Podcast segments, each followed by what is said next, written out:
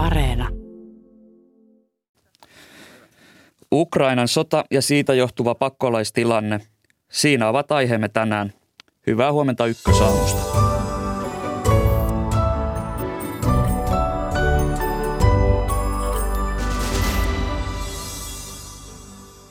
Ukraina ja Venäjä neuvottelivat eilen ja neljäs neuvottelukierros käydään lähipäivinä. Maiden ulkoministerien on määrä tavata torstaina. Miten sota Ukrainassa jatkuu, sitä käsittelemme hetken kuluttua. Ukrainasta Venäjän hyökkäyksen alta on jo painut yli 1,7 miljoonaa ihmistä. Miten EU ja kansainväliset järjestöt pystyvät hoitamaan pakolaistilanteen? Tästä keskustelemme puoli yhdeksän jälkeen. Länsimat ovat asettaneet Venäjälle tiukkoja talouspakotteita ja monet länsimaalaiset yritykset ovat poistumassa Venäjän markkinoilta. Mitä vastatoimia voimme Venäjältä odottaa siitä lisää lähetyksen loppupuolella? Minä olen Atte Uusinoka. Tervetuloa ajankohtaisten aiheiden pariin. Aloitetaan lähetys Ukrainan sodasta ja Venäjän asemasta keskustelemalla. Studiossa kanssani ovat entinen Moskovan suurlähettiläs Hannu Himanen, hyvää huomenta. Huomenta. Sekä yliopiston lehtori, sotatieteiden dosentti Ilmari Käihkö Ruotsin maanpuolustuskorkeakoulusta. Hyvää huomenta myös sinulle. Hyvää huomenta. Ilmari Käihkö, olet työskennellyt aiemmin Ukrainassa ja sinulla on lähipiirissä ihmisiä, jotka ovat tällä hetkellä taistelemassa Ukrainassa, niin minkälaista viestiä olet sieltä Ukrainan maaperältä saanut viime päivinä?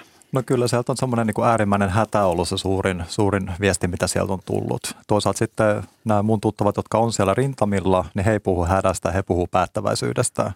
Eli siellä on vahva viesti se, että ukrainalaiset puolustavat nyt omaa kotiaan ja, ja Venäjä on se vieras tunkeutuja, mistä pitää nyt päästä eroon siellä.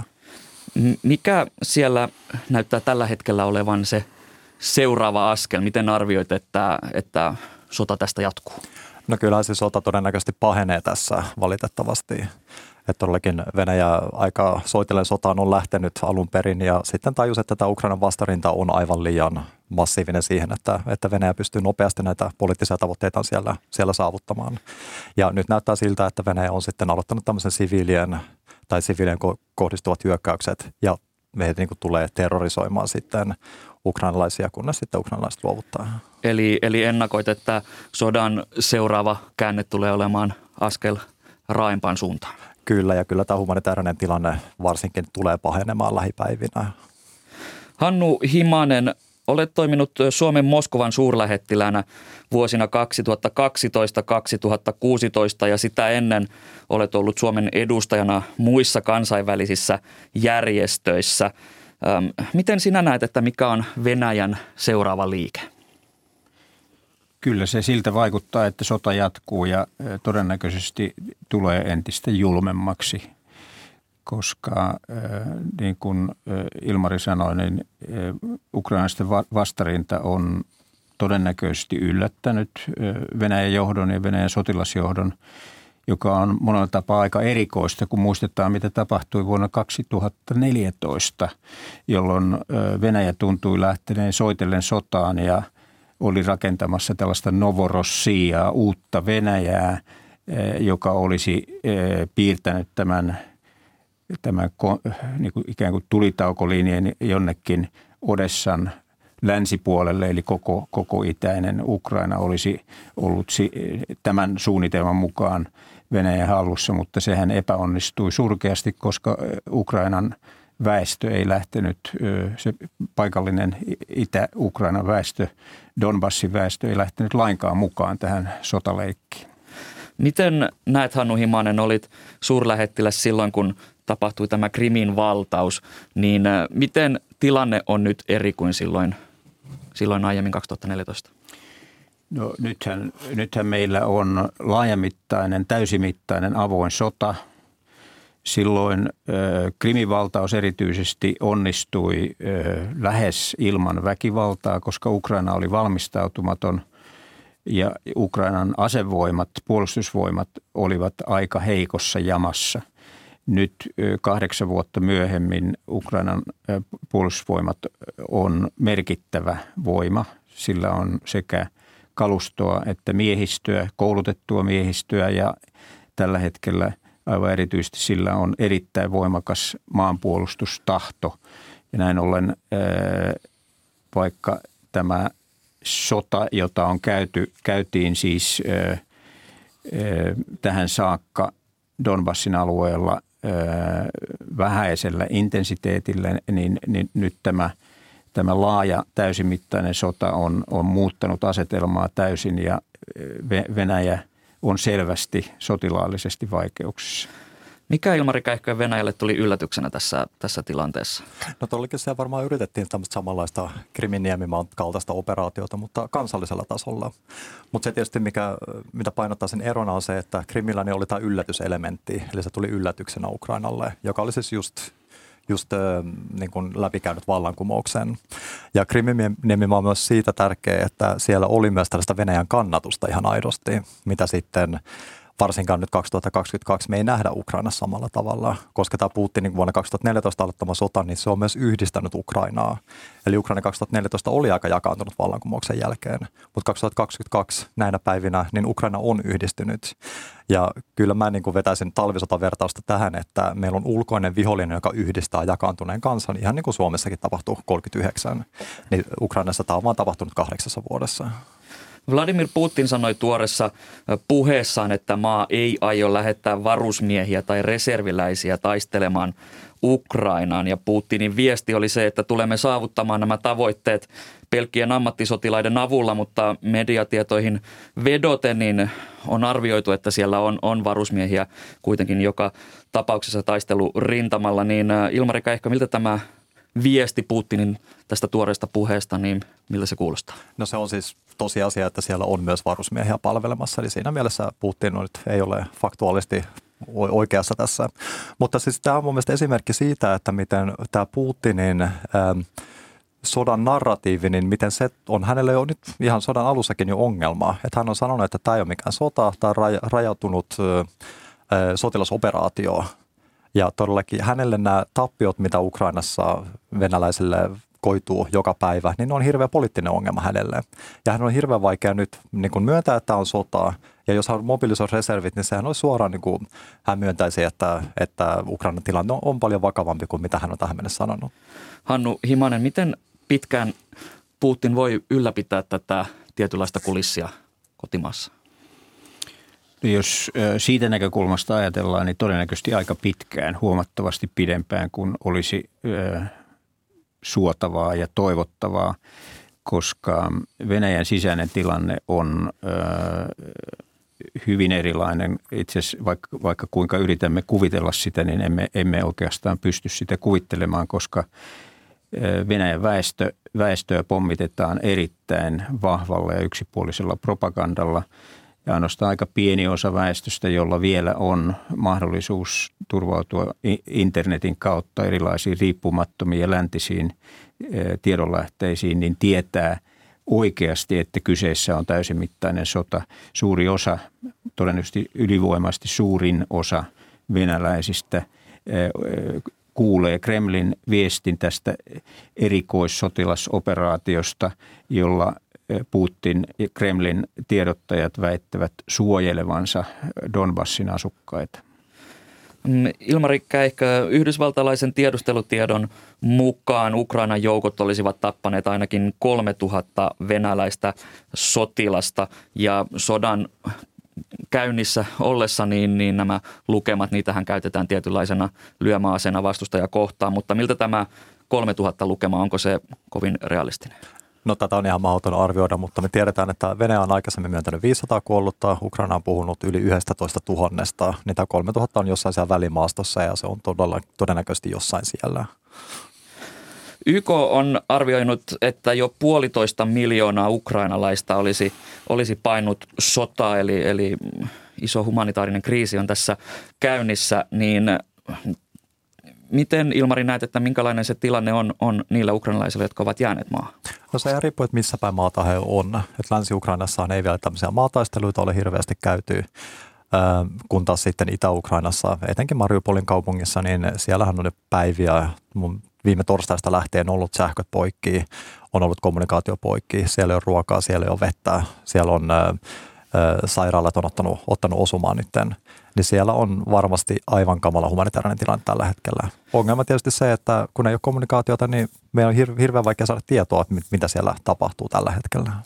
On puhuttu mahdollisesta tuli, tulitauosta siksi ajaksi, että siviilejä saataisiin evakoitua Ukrainasta. Ja sitten on ollut puhetta näistä humanitaarisista käytävistä, jotka olisivat mediatietojen mukaan kuitenkin sitten johtaneet Venäjälle ja Valko-Venäjälle. Ja tämä oli sitten suututtanut Ukrainan presidentti Volodymyr Zelenskin, niin Hannu Himanen, miksi näet, että Venäjä haluaa ohjata näitä ukrainalaisia – Venäjälle ja Valko-Venäjälle, joka tältä päin katsottuna kuulostaa hieman kummalliselta? No se on Venäjän tapa, tapa ö, yrittää saada ö, tietysti ensinnäkin siviiliväestöä pois jaloista, mutta, mutta ottaa heidät ö, tiiviisti haltuunsa niin, että tämä paikallinen siviiliväestöstä nouseva vastarinta pystyttäisiin kontrolloimaan – mutta tähän liittyy se hyvin kyyninen tapa, jolla Venäjä näistä humanitaarista käytävistä ja ihmisten siviilien evakuoinnista puhuu. Sillä on hyvin kolkkokaiku ja, ja Ukrainassa tietää sen täsmälleen, että ikään kuin lähtemällä mukaan tähän Venäjän rakentamaan humanitaariseen poispääsyyn, niin, niin siviiliväestö ottaa suuren riskin ja sen takia – todennäköisesti hyvin harvat siihen turvautuvat. Ja nythän on tietoja paitsi, että nämä käytävät johtaisivat suoraan Venäjälle tai Venäjän syliin, niin paikoitellen siellä on miinakenttiä ja niin edespäin. Ja sitten meillä on tiedossa se, miten Venäjä toimi Syyriassa, jossa näitä humanitaarisia aselepoja ja humanitaarisia käytäviä käytettiin itse asiassa sota, sodankäynnin välineenä – mutta Venäjälle nämä ovat myös kansainvälisen propagandan väline. Halutaan esittää sitä, että toimitaan inhimillisesti, humanitaarisesti, mutta tosiasiassa toimitaan täsmälleen päinvastoin. Tässä neljäs kierros näitä Ukrainan ja Venäjän neuvotteluja on tarkoitus pitää myöhemmin tällä viikolla ja torstaina Venäjän ja Ukrainan ulkoministerit tapaavat Turkissa. Niin Hannu Himanen, mikä rooli näillä hyökkäyksaikana käydyillä neuvotteluilla oikein on ollut, kun tulos on ainakin tähän asti ollut melko laihaa? Niin toistaiseksi ni, niillä neuvotteluilla ei ole todellista merkitystä, mutta Ukraina erityisesti on moneen kertaan todennut, että se on valmis neuvottelemaan. Venäjä väit, sanoo näin, että sota loppuu heti, kun Ukraina suostuu Venäjän ehtoihin, joka, joka tarkoittaa ehdotonta – antautumista ja siihenhän Ukraina tietystikään ei ole valmis. Se, että tämä keskusteluyhteys säilyy, on tietysti tärkeää, koska ainoa järkevä, kohtuullinen, nyt oikeastaan sana kohtuullinen tässä vaiheessa on, on, on aivan liian positiivinen, mutta ainoa toi ajateltavissa oleva toimiva ulospääsy tästä sotatilanteesta kulkee kyllä neuvottelujen kautta. Ilmari Käikkö, näetkö, että sopu tullaan löytämään sitten loppujen lopuksi neuvottelupöydässä ja ketkä siinä pöydässä sitten mahdollisesti istuvat, kun joku sopu saada aikaiseksi? No se on todennäköistä, että, että me sodassa ajaudutaan tilanteeseen, missä kumpikaan osapuoli ei enää sotilaallisesti pääse, pääse tai tavoita näitä omia poliittisia tavoitteitaan, jolloin sitten eh, kumpakin sattuu tilanne niin paljon, että, että päädytään jonkinlaiseen epämiellyttävään, mutta toivottavasti osapuolien kasvot säilyttävän neuvotteluratkaisuun. Mutta tämä voi olla hyvin kaukana, koska tämä Ukrainan, Ukrainan vastarinta on niin vahvaa. Ja toisaalta Ukrainan puolelta on myös hyvä, hyvä pitää mielessä, että usein sodissa niin puolustajalla on tietty etylyöntiasema, eli aika on puolustajan puolustajan puolella. Mutta tietysti myös se, että Venäjä nyt pyrkii sitten tätä Ukrainan vastarintaa ö, vähentämään just niin kuin terrorin kautta ja, ja hyökkäämällä siviilejä kohtaan, eli nostamalla ukrainalaisten kustannuksia. No ketkä sitten on siellä neuvotteluissa, niin kyllä sen etupäässä on Ukraina ja Venäjä, ja nythän on sitten tällaisia neuvottelukumppaneita, välittäjiä tullut Israelista ja Turkista tarjouksia, että, että tämmöinen niin neutraali, neutraali osapuoli to, toivottavasti voi sitten edesauttaa tässä. Mm, Hannu Himanen, tämä Venäjän hyökkäys Ukrainaan niin on herättänyt keskusteluja myös muissakin pöydissä. Esimerkiksi presidentti Niinistö tapasi Yhdysvaltain presidentti Joe Bidenin. Puolustusministeri Antti Kaikkonen on Washingtonissa parhaillaan. Pääministeri Sanna Marin on tavannut esimerkiksi Ruotsin ja Viron pääministeri. Niin mitä tästä Suomen aktiivisuudesta näissä neuvotteluissa voidaan tulkita? No tässä tietysti Suomen hallitus pyrkii kaikin tavoin vahvistamaan olemassa olevia kumppanuuksia, yhteistyösuhteita. Sitä tekevät nyt kaikki Euroopan maat, koska tässä on kyseessä erittäin mittava Euroopan laajuinen kriisi, jonka, jonka mahdollinen laajeneminen tai jonka laajeneminen on täysin mahdollista. Mutta tietysti Suomen kohdalla aivan erityisesti kysymys on myös sitten – suorista tai epäsuorista turvallisuustakuista. Meidän tiivis yhteistyömme Ruotsin kanssa sisältää tällaisen selkeän puolustuksellisen yhteistyön, jossa molemmat maat on sitoutuneet ikään kuin toistensa turvallisuuteen. Ja aivan erityisen tärkeää on tietysti tämä suhde Yhdysvaltoihin. Ne viestit presidentti Niinistön matkalta ovat – ehkä, ehkä kansalaisten näkökulmasta valitettavan epäselviä, mutta, mutta kansainvälisen politiikan näkökulmasta tämä epäselvyys on, uskaltaisin sanoa, tarkoituksellista, koska on mahdollista, että olemme saaneet tai saamassa hyvin konkreettisia turvallisuustakuita Yhdysvalloista, Yhdysvalloilta. Ja e, se, mikä on tässä tärkeää, on se, että Venäjä ei voi tietää sitä, mistä täsmälleen on sovittu. Ja näin ollen e, kaiken tämän diplomaattisen e, aktiivisuuden viimekätinen tavoite on vahvistaa Suomen turvallisuutta nyt ja lähiviikkoina ja kuukausina. Pääministeri Sanna Marin on kertonut, että eduskunnalle tullaan antamaan selonteko, joka käsittelee tätä muuttunutta turvallisuustilannetta. Niin millaisia seurauksia tällä selonteolla voi käytännössä olla? No ensinnäkin se väistämättä olisi täydellinen päivitys olemassa olevaan hallitusohjelmaan, sen ulko- ja turvallisuuspolitiikan osuuteen. Ja samalla se päivittäisi olennaiset osat sekä tämän hallituksen ulko- ja turvallisuuspoliittisesta selonteosta että puolustuspoliittisesta selonteosta. Mitä se tulee sisältämään, sitähän me emme tiedä. Se on, on siis pääministeriä tulkiten odotettavissa aika pian ja tämä, tämä prosessi etenisi nopeasti. Väistämättä tässä tilanteessa siinä selonteossa tullaan käsittelemään Suomen suhdetta NATOon. Millä tavoin me emme tiedä, mutta – kyllähän tässä kovasti on ilmassa nyt sellaisia, sellaisia tuntemuksia, että tämä Suomen NATO-jäsenyys on hyvin aktiivisessa pohdinnassa ja sen NATO-jäsenyyden kannatus on voimakkaassa kasvussa paitsi yleisessä mielipiteessä, niin myös puolueiden ja kansanedustajien keskuudessa. Näetkö, että, että hakuprosessi tullaan aloittamaan NATOon liittyen tässä lähiaikoina? No sitä on vaikea sanoa, mutta en pidä sitä mitenkään mahdottomana.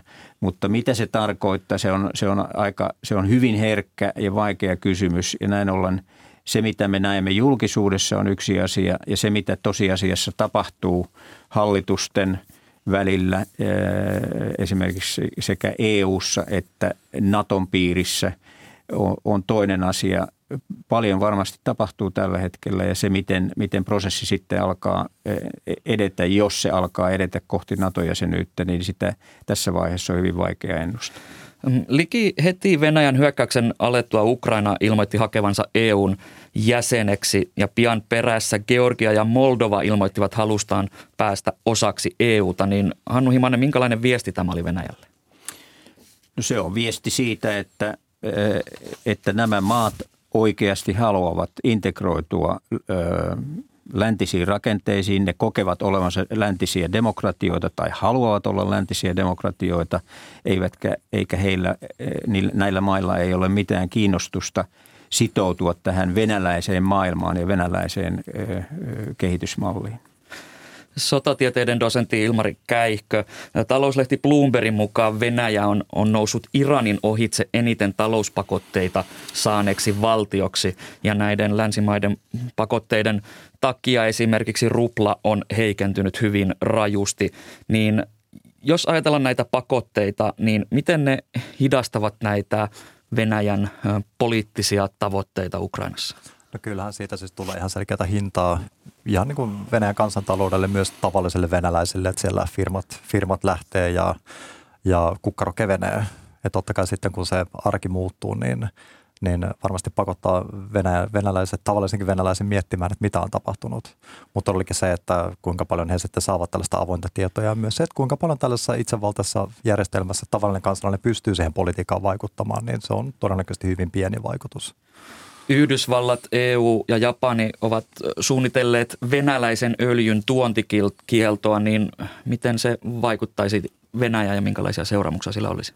No kyllä siellä suuria taloudellisia vaikutuksia olisi, mutta sitten on hyvä myös muistaa tämä, että Eurooppahan on myös energiariippuvainen Venäjästä. Eli pystytäänkö nyt täysin laittamaan energiahanat kiinni, niin se on hyvin epätodennäköistä lyhyellä aikatahtäimellä. Hannu Himanen, miten näet, että Venäjä pystyy hyödyntämään tätä energiariippuvuutta – No Venäjähän on väläyttänyt tätä, tämä on tämmöinen mielenkiintoinen asetelma, Venäjä on väläyttänyt energian viennin lopettamista ää, niihin maihin, jotka ovat sanktioita asettaneet, siis tosiaan EU-maihin ja, ja Yhdysvaltoihin ja niin edespäin. Ää, ja se, että nyt EU:ssa ja, ja EUn ja Yhdysvaltain välillä keskustellaan venäläisen energian tuonnin lopettamisesta, niin on – asettaa tämän Venäjän uhkauksen hyvin mielenkiintoiseen valoon. Sen energian tuonnin lopettaminen Venäjältä lyhyellä aikavälillä on, olisi todella huikea hyppy, mutta en pidä sitä, sitä mahdottomana, että, että se nimenomaan lännen suunnalta, EUn ja Yhdysvaltain toimena – siihen ryhdyttäisiin aika ripeällä aikataululla, koska samaan aikaan on, on monia energiapolitiikkaan liittyviä prosesseja käynnissä, jotka muun muassa siis pyrkivät vähentämään riippuvuutta fossiilista polttoaineista. Nyt, nyt tehtäisiin uhkarohkea ja todennäköisesti hyvin kipeää tekevä loikka, jos, jos venäläistä energiaa ei enää ostettaisi Onnistuuko se, tapahtuuko se, sitä on vaikea sanoa ja sen hintaa on aivan mahdoton arvioida. Tähän loppuu vielä tässä Ukrainan sodan ollessa käynnissä, niin yksi kysymys on se, että mitä seuraavaksi. Ja tässä on puhuttu, että sota saattaisi tietyissä tilanteissa laajentua muihin maihin, niin Ilmari Käikkö, mitä se vaatisi, että sota laajenisi tuolta Ukrainasta muualle? No se esimerkiksi vaatisi sen, että Venäjä tekisi iskun ö, esimerkiksi Puolaa, joka on NATO-jäsen. Ja tällaisia on nyt välätelty, että koska siellä niin kuin tulee tätä aseapua esimerkiksi Puolan Puolan kautta, niin tämä on yksi mahdollisuus. Toinen on se, että pitkällä aikatähtäimellä, jos tilanne Ukrainassa pahenee huomattavasti, siellä tulee tällainen sisälsota pistetään päälle, niin todennäköisesti siellä sitten naapurimaista ruvetaan sitten niin kuin auttamaan tällaista. Ja sitten sitä kautta tulisi tämä Venäjän vastaisku. Entä Hannu Himanen, miten näet, että voiko tilanne laajata vielä? Kyllä sellainen riski ehdottomasti on olemassa. Ja oikeastaan sodan pitkittyessä ja Venäjän tappioiden tullessa yhä ilmeisemmiksi ja Venäjän sisäisen tilanteen mahdollisesti käristyessä, niin sitä voi jopa pitää todennäköisenä, mutta Venäjä ottaa tietysti aivan huikean riskin, jos se esimerkiksi hyökkäisi kohteisiin Puolassa, joten tässä, tässä, tässä liikutellaan hyvin, hyvin isoja ja vaikeita asioita. Kiitokset keskustelusta entinen Moskovan suurlähettiläs Hannu Himanen sekä yliopiston lehtori sotatieteiden dosentti Ilmari Käikkö Ruotsin maanpuolustuskorkeakoulusta.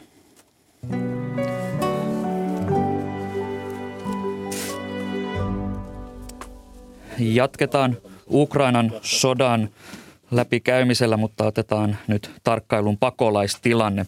EUn ulkosuhteita johtava Josep Borrell arvioi, että jopa 5 miljoonaa ihmistä saattaa paeta Ukrainan sotaa ja tällä hetkellä lähteneitä on yli puolitoista miljoonaa.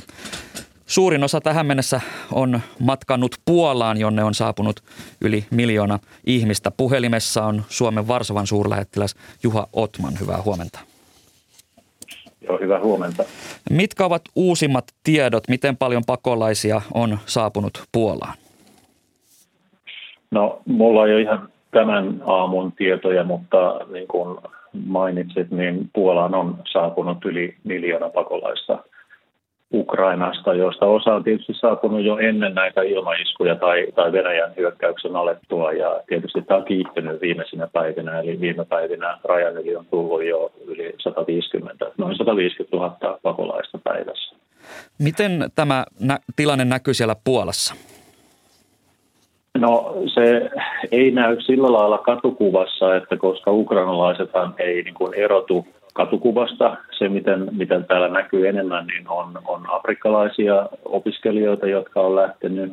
Mutta se näkyy nimenomaan erittäin isona tuen osoituksina, eli täällä on melkein päivittäin järjestetty mielenosoituksia, täällä järjestetään tukikonsertteja, täällä on Ukrainan lippuja joka paikassa – ja, ja monet, monet yritykset järjestää myöskin keräyksiä ja, ja esimerkiksi osa yrityksistä antaa osan myyntituloistansa ukrainalaisten pakolaisten auttamiseen. Ja sitten tietysti näkyy, näkyy sillä lailla, että, että totta kai se näkyy niin kuin tietyillä linja-autoasemilla tai, tai tai rautatieasemilla esimerkiksi Varsovasta, kun niin Puolan itäosista Ukrainan yli tulleet pakolaiset sitten siirtyy eteenpäin Puolaan tai sitten muualle Eurooppaan. Että, ja sitten tietysti se näkyy tavallisten puolalaisten arjessa siinä mielessä, että kun tämä auttamishalu on ollut valtava, niin, niin suurin osahan näistä Ukrainasta tänne tulleista, jotka on jääneet Puolaan, niin asuu yksityismajoituksissa joko täällä jo aikaisemmin asuneiden ukrainaisten luona tai sitten puolalaisten luona. Että kyllä se näkyy täällä hyvinkin paljon. Minkälaiset valmiudet Puolalla on ottaa vastaan näin suuri määrä hädässä olevia ihmisiä? No toistaiseksi tämä on, pakolaisten vastaanotto on sujunut ihan hyvin ja kuten aikaisemmin sanoin, niin tämä yksityisen sektorin ja kansalaisjärjestöjen rooli on ollut tässä erittäin merkittävä. Että totta kai Puolan hallitus koordinoi tätä toimintaa, he myöskin koordinoi kansainvälistä avustustoimintaa ja tekee yhteistyötä Ukrainan viranomaisten kanssa saadakseen toisaalta humanitaarista apua ja myöskin mitä aiemmin mainittua aseapua perille ja avustaa myöskin sitten näiden kuljetusten järjestämisessä, mutta tämä yksityisen sektorin rooli on erittäin suuri. Mutta sitten jos puhutaan pitkässä juoksussa, kun tämä sota todennäköisesti kuitenkin kestää, niin, niin tavallaan tämä auttaminen ei voi enää olla pidemmän päälle yksityisten toimijoiden varassa, vaan Puola tulee tarvitsemaan apua tämmöisen hallinnollisen kapasiteetin rakentamiseen ja nimenomaan niin kuin strategian luomiseen siihen, että miten tästä pakolaiskriisistä selvitään, jos todellakin niin kuin jopa 5 miljoonaa ihmistä lähtee liikkeelle, joista iso osa todennäköisesti tulee Puolaan. Eli, ja sitten tarvitaan myöskin psykososiaalista apua näiden traumatisoituneiden ukrainalaisten ja muiden auttamiseen, myöskin apua integroimiseen yhteiskuntaan, jos nämä tulee pysymään täällä pidempään, varsinkin jos paluu Ukrainaan lyhyellä aikaperspektiivillä ei ole mahdollista. Eli kyllä Puola tulee tarvitsemaan myöskin, myöskin apua ihan tämän hallinnollisen kapasiteetin rakentamiseen, koska Puolallahan ei silloin 2015-2016 pakolaiskriisin aikaan, niin Puola ei ottanut vastaan näitä lähi tai Aasiasta tulevia pakolaisia. Eli Puolalla on kokemuksia lähinnä työperäisestä maahanmuutosta. Suomen Varsovan suurlähettiläs Juha Otman, kiitokset näistä kommenteista. Joo, kiitoksia. Jatketaan keskustelua studiosta. Vieraina ovat toiminnanjohtaja Annu Lehtinen Suomen pakolaisavusta. Hyvää huomenta. Huomenta. Studiossa on myös vanhempi tutkija Saila Heinikoski ulkopoliittisesta instituutista. Hyvää huomenta myös sinulle. Huomenta. Tässä kuultiin puhelu Puolaan. Minkälaisia ajatuksia tämä teissä herätti Annu Lehtinen? No toki kuvattiin sitä tota, niin, tällä hetkellä todella kriittistä sekä Ukrainassa että siellä Puolassa humanitaarista tilannetta, mutta sitten samalla nyt tässä kun kuuntelin, niin kuvattiin hyvin semmoista samankaltaista ilmiöä, mikä näkyy meillä täällä Suomessakin. Eli toki sitten se, että, että nyt tällä hetkellä yksityiset toimijat, kansalaisjärjestötoimijat, itse asiassa yritykset, että valtava, valtava tämmöinen halu konkreettisesti tehdä jotain ja auttaa Ukrainaa ja ukrainalaisia. Eli tuossa hyvin kriittisessä tilanteessa siellä lähialueella tietenkin se vastine on ennen kaikkea tällä hetkellä siellä. Mutta tosiaan niin tässä, tässä samankaltaista vastinetta kuin puolalaisillakin niin näkyy myös nyt tällä hetkellä täällä Suomessa suuresti. Saila Heinikoski, tässä Juha Otman puhui siitä, että Puola kaipaisi tilanteen hoidossa tällaista hallinnollista apua EUlta, niin mitä tämä hallinnollinen apu voisi olla? No se voisi olla esimerkiksi EUn, EUn näiltä virastoilta, että esimerkiksi Frontex, eli tämä tota, raja- ja merivartiostovirasto voisi auttaa siellä tulijoiden rekisteröinnissä heti, heti rajalla. Sitten Euroopan tuota, turvapaikkavirastosta voisi tulla apua sitten ihan tuota, tähän, esimerkiksi ihan tähän niin kuin, tämän tilapäisen suojelun statuksen niin kuin, ää, myöntämiseen ja tämmöiseen niin kuin tavallaan ää, tuota, hallinnolliseen toimintaan. Toki sitten ihan, ihan ylipäätään vastaanottokeskusten pyörittämiseen ja, ja niin kuin ihmisten vastaanottoon ja auttamiseen, että, että esimerkiksi tällaisia keinoja, mitä, mitä EUlla on, mitä, mitä voisi sitten tarjota jäsenmaille. Miten nopeasti tätä apua voidaan viedä sinne? No parhaimmillaan tietysti, kun toimitaan sellaisten toimijoiden kautta, jotka tällä hetkellä on jo siellä ikään kuin siellä alueella, jolla on se operatiivinen ja val, muutenkin valmius nopeasti ryhtyä toimiin, niin silloin apu voi toki olla nopeaakin ja tällä hetkellä siellä toimii toki järjestötoimijoita paljon, mutta myös monenkeskisen järjestelmän puitteissa YK-toimijoita, tärkeimpänä YK on pakolaisjärjestö. Eli jos ajatellaan näin, että tukea kanavoidaan heidän kauttaan, niin silloin sen perille saaminen on hätäapuna ja sen kautta hyvinkin nopeaa. Tässä Ukrainan sotatilanteessa on puhuttanut paljon nämä evakuointikäytävät ja eilen kansainvälisen punaisen ristin johtaja kertoi, että, että näitä käytäviä esimerkiksi Mariupolista olisi miinoitettu. Sitten Venäjä on ehdottanut näitä evakuointikäytäviä, jotka olisivat johtaneet näistä suurista ukrainalaiskaupungeista Valko-Venäjälle ja Venäjälle. Niin Suomen pakolaisavun Annu Lehtinen, miltä nämä tiedot kuulostavat sinun korviin? No, tällä hetkellä on toki, toki tota, niin riippuen siitä, että missä päin Ukrainaa ihmiset ovat, kuten Mariapolin alueella, missä saarto on, on tapahtunut, niin humanitaariset käytävät ovat oikeastaan ehkä ainoa keino päästä tältä alueelta pois. Ja tällä hetkellä hän kunnioitusta ikään kuin siihen humanitaarisen käytävän ja periaatteen perusluonteeseen ei ole, että siviilit ottavat isoja riskejä, jos he lähtevät – humanitaarisille käytäville, jota sitten toisaalta pommitetaan ja suuntautuminen sitten toisaalta Venäjälle tai Valko-Venäjän alueelle on aivan selvää, että ihmisillä ei ole luottamusta siihen, että nämä käytävät johtaisivat sitten aidosti tilanteeseen, jossa he ovat turvassa. Jos puhutaan teoriassa näistä käytävistä, niin miten, mitä se vaatii, että sellainen luodaan? kyllähän se ennen kaikkea vaatii sitä semmoista niin kuin luottamusta sitten sotivien osapuolien puolella molemmin puolin siihen, että, toiseen osapuoleen voi luottaa ja että voidaan luottaa siihen, että, että ikään kuin semmoisessa sodankäynnin säännöstöissä humanitaarisella ja siviilien suojelulla on paikkansa. Eli tällainen luottamus pitäisi olla, jotta tämä humanitaarisen käytävän käyttö sitten onnistuisi. Mm, jo tässä vaiheessa on arvioitu, että 1,7 miljoonaa ihmistä olisi painut Ukrainasta Venäjän hyökkäyksen alettua 24. päivä helmikuuta, niin Saila Heinikoski, miten hyvin kansainväliset avustusjärjestöt kykenevät hoitamaan tämän tilanteen, jossa vain parissa viikossa on tullut jo liki kaksi miljoonaa asuinpaikkansa jättänyttä? No on tämä totta kai niin kuin todella, todella iso haaste ja, ja to, tuota, hyvin, hyvin vaikea tilanne hoitaa.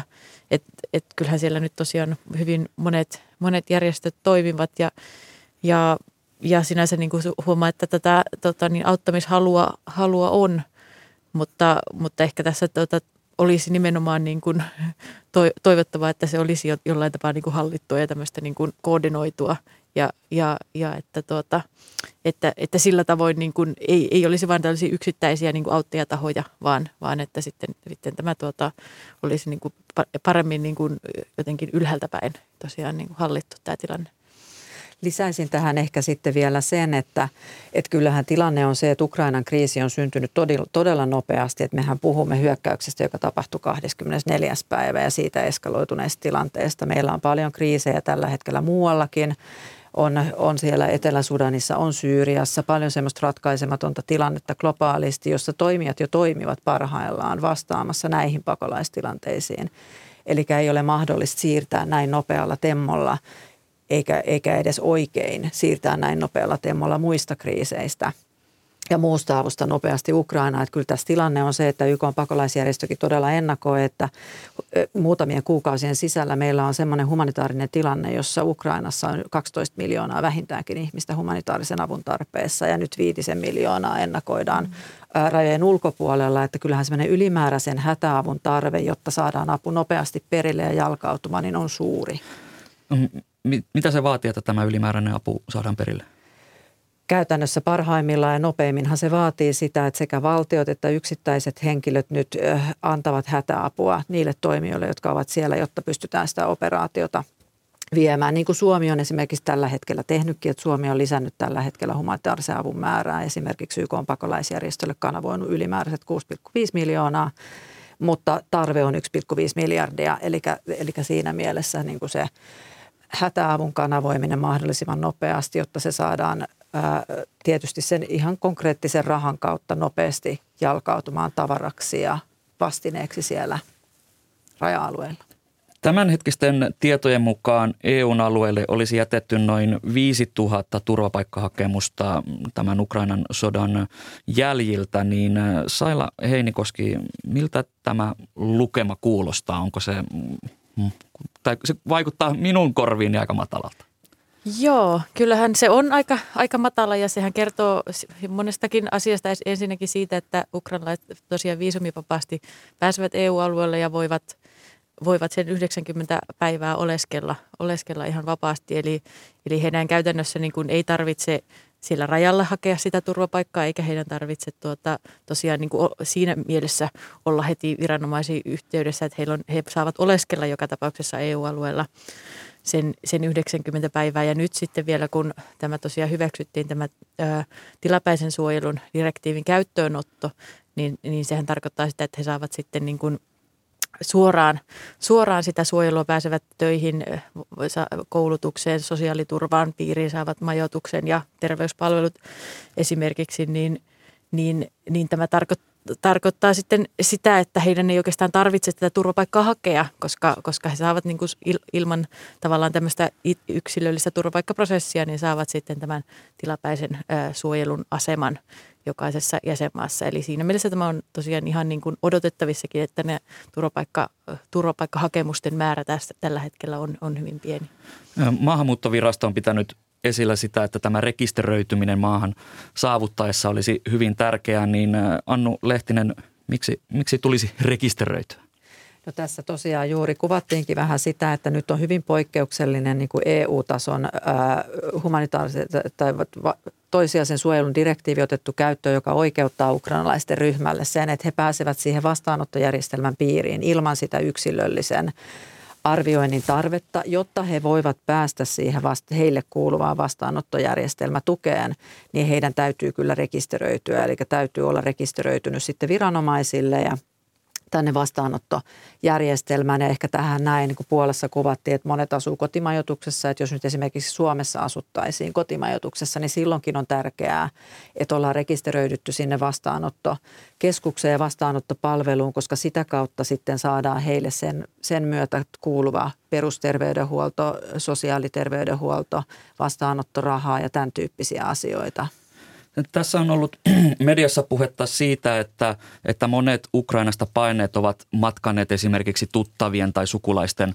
luo näihin yksityiskoteihin. Niin voidaanko nyt siitä päätellä, että, että tavallaan sieltä ovat niin sanotusti ajoissa lähteneet ne, joilla on sukulaisia tuttuja muualla ja, ja perästä tulevat ne sitten, joilla ei, ei samaa tukiverkostoa muualla Euroopassa ole ja, ja nämä, jotka sieltä sitten seuraavaksi tulevat, niin kaipaavat nykyistäkin enemmän vielä tukea ja apua. Varmasti osittain on näin, että tilannehan toki on hyvin niin kuin monisäikeinen tällä hetkellä – Mutta selvää on, että et, et varmasti ne, joilla on ollut, ollut niitä tuttavia, ystäviä, sukulaisia, mahdollisia entisiä työnantajia, kaikkea tätä tuttuuteen perustuvaa, niin ovat pystyneet sitten hallitumisiat lähtemään ja heillä on ehkä ollut linkki siihen, että he pääsevät sitten siirtymään eteenpäin. Et sitten toki on, niin kuin, niin kuin totesit, niin paljon, paljon ukrainalaisia, joilla tällaista verkkoa ei ole, mutta täytyy toki muistaa, että ukrainalaisia yhteisöjä on aika suurissakin määrin tuolla Puolassa ja muissa lähialueissa ja toki niin kuin siellä on iso valmius siihen ukrainalaisten vastaanottamiseen riippumatta siitä, että onko olemassa tätä tuttuuden ennakoivaa suhdetta. Mm, Saila Heinikoski ulkopoliittisesta instituutista.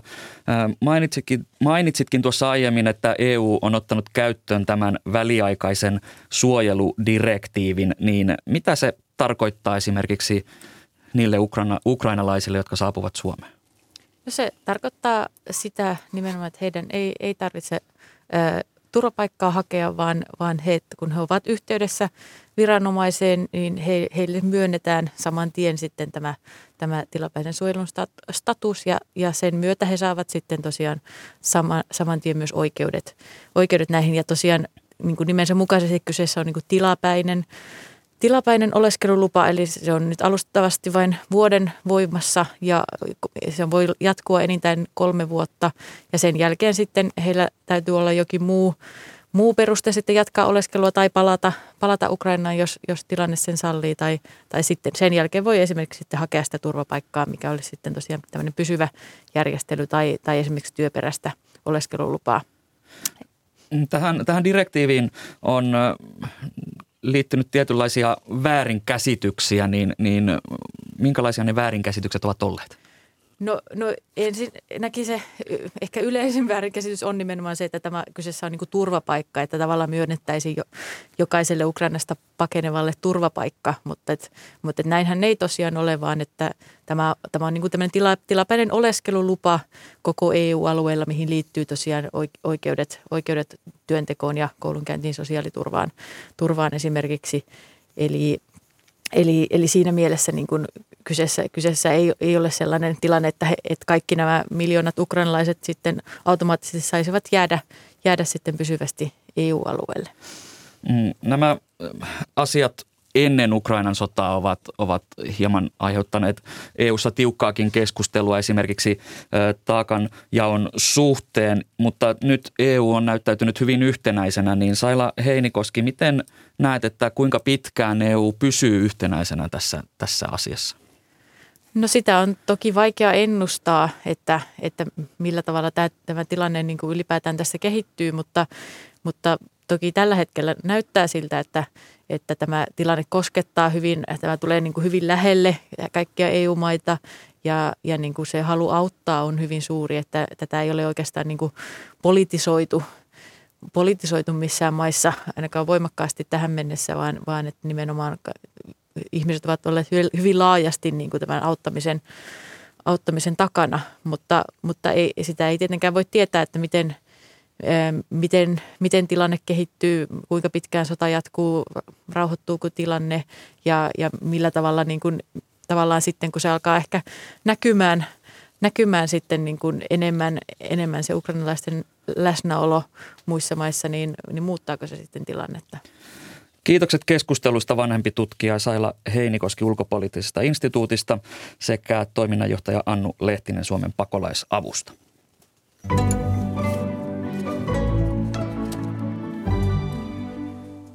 Sitten päivitämme suomalaisyritysten tilannetta Venäjällä. Puhelimessa on nyt johtaja Petri Vuorio Elinkeinoelämän keskusliitosta. Hyvää huomenta. Huomenta. Kansainvälisistä yrityksistä monet ovat jo kertoneet poistuvansa Venäjältä tai ainakin supistavansa toimintaansa siellä. Esimerkiksi suomalaisista tunnetuista merkeistä, esimerkiksi Fiskars, Fatser, Paulik ja Valio ovat kertoneet lähtevänsä Venäjältä. Niin Petri Vuorio, kuinka iso osa suomalaisyrityksistä on vetäytynyt tai on vetäytymässä Venäjältä? No, käytännössä varmasti kaikki Venäjän kauppaa muodosta tai toisesta tekevät yritykset tällä hetkellä miettii, että miten, miten tuota, tätä toimintaa sopeutetaan tähän nykyiseen haastavaan tilanteeseen. Kymmenet suomalaiset yritykset on julkisesti ilmoittaneet joko keskeyttävänsä viennin, keskeyttävänsä toiminnan Venäjällä tai sitten poistumalla markkinoilta. Ja yritykset miettii nyt kautta linjan sitä, että miten näitä suunnitelmia voitaisiin toimeenpanna. Ja Venäjä on viime viikolla säätänyt tämmöisen lain yritysten lähdön vaikeuttamiseksi ja varapääministeri Belosov kommunikoi itse asiassa yrityksillä olevan kolme vaihtoehtoa, että joko jatkaa toimintaansa tai sitten luovuttaa osakkeet ja omaisuus venäläiselle osapuolelle tai sitten aloittaa tämmöinen niin sanottu konkurssi- tai likvidointimenettely, joka kestää 8-12 kuukautta. Eli tämmöinen ulkomaisen omaisuuden realisointi on tällä hetkellä kielletty. Millaiseksi arvioit Venäjällä edelleen olevien suomalaisyritysten toimintamahdollisuudet? No tämä taloudellinen toimintaympäristöhän on muuttunut aivan radikaalisti niin kuin haastavaksi, eli maariski on kasvanut merkittävästi. Tietysti ruplan arvo on romahtanut noin puolella viikon aikana. Se rapauttaa venäläisten ostovoimaa, joka jo valmiiksi ennen tätä tilannetta oli, oli tuota alle vuoden 2013 tasoon. Ja talousennusteet povaa semmoista jopa 10-15 prosentin talouden romahdusta Venäjälle tällä hetkellä. Eli ei tämä taloudellinen toimintaympäristökään kaikki ne muine haasteineen ole kovin otollinen. Näetkö Petri Vuorio EKsta, että ennemmin tai myöhemmin kaikki suomalaisyritykset tulevat poistumaan Venäjältä? Vai jääkö sinne toimintaan? Tässä varmasti pitää nyt katsoa hieman, hieman että on, tässä on tullut kovasti näitä vastatoimia ja, ja varmasti niin kuin jonkinlainen kytkös meillä Venäjään kyllä jää, jää tuota, että uskoisin, uskoisin näin. Viime päivinä on alkanut näyttää siltä, että, että jos Venäjälle jäädään, niin siitä tulee yrityksille merkittävä mainehaitta. Niin miltä tilanne nyt näyttää? Miten tätä mainehaittaa voidaan arvioida yrityksissä? Kyllä tietysti selvästi Ylen, Ylenkin kysely viime viikko, viikolla osoitti sen, että, että maine kysymyksiä tässä esillä on. Ja sitten yhtäältä kyselyssä nousi esiin myöskin se, että ymmärretään, että kaikki toimet, mitä tehdään, niin, niin tehdään kunnioittaen paikallista henkilöstöä ja lainsäädäntöä. Ja, ja myöskin pyritään sitten minimoimaan tämmöiset erittäin vakavat taloudelliset vahingot, jotka sitten vaikuttaa yrityksen kokonaistoimintaan kaikki yritykset miettii nyt vaihtoehtoja, ja, ja kuten sanottu, nämä Venäjän säätämät asetukset eivät tee tämmöisistä välittömistä lähdöistä kovin helppoja, vaan ne on aikaa vieviä hankalia. Ja mikäli lakeja rikotaan, niin siinä sitten esimerkiksi paikallinen johto ö, joutuu rikos, rikosoikeudelliseen vastuuseen, että seuraukset saattaa olla vakavia. Noin niin kuin yleisesti ehkä suomalaisyritysten ajatuksista ja näkemyksistä kertoo se, että meillä oli viime viikolla EKssa kysely, niin 95 prosenttia lähes suomalaisyrityksistä kertoi seisovansa näiden Euroopan unionin pakotteiden takana, vaikka kolmasosalle ne, ne tuota ilmeisesti heidän näkemyksen mukaan tuottaa haittaa. Kiitokset näistä kommenteista johtaja Petri Vuorio Elinkeinoelämän keskusliitosta. Kiitos.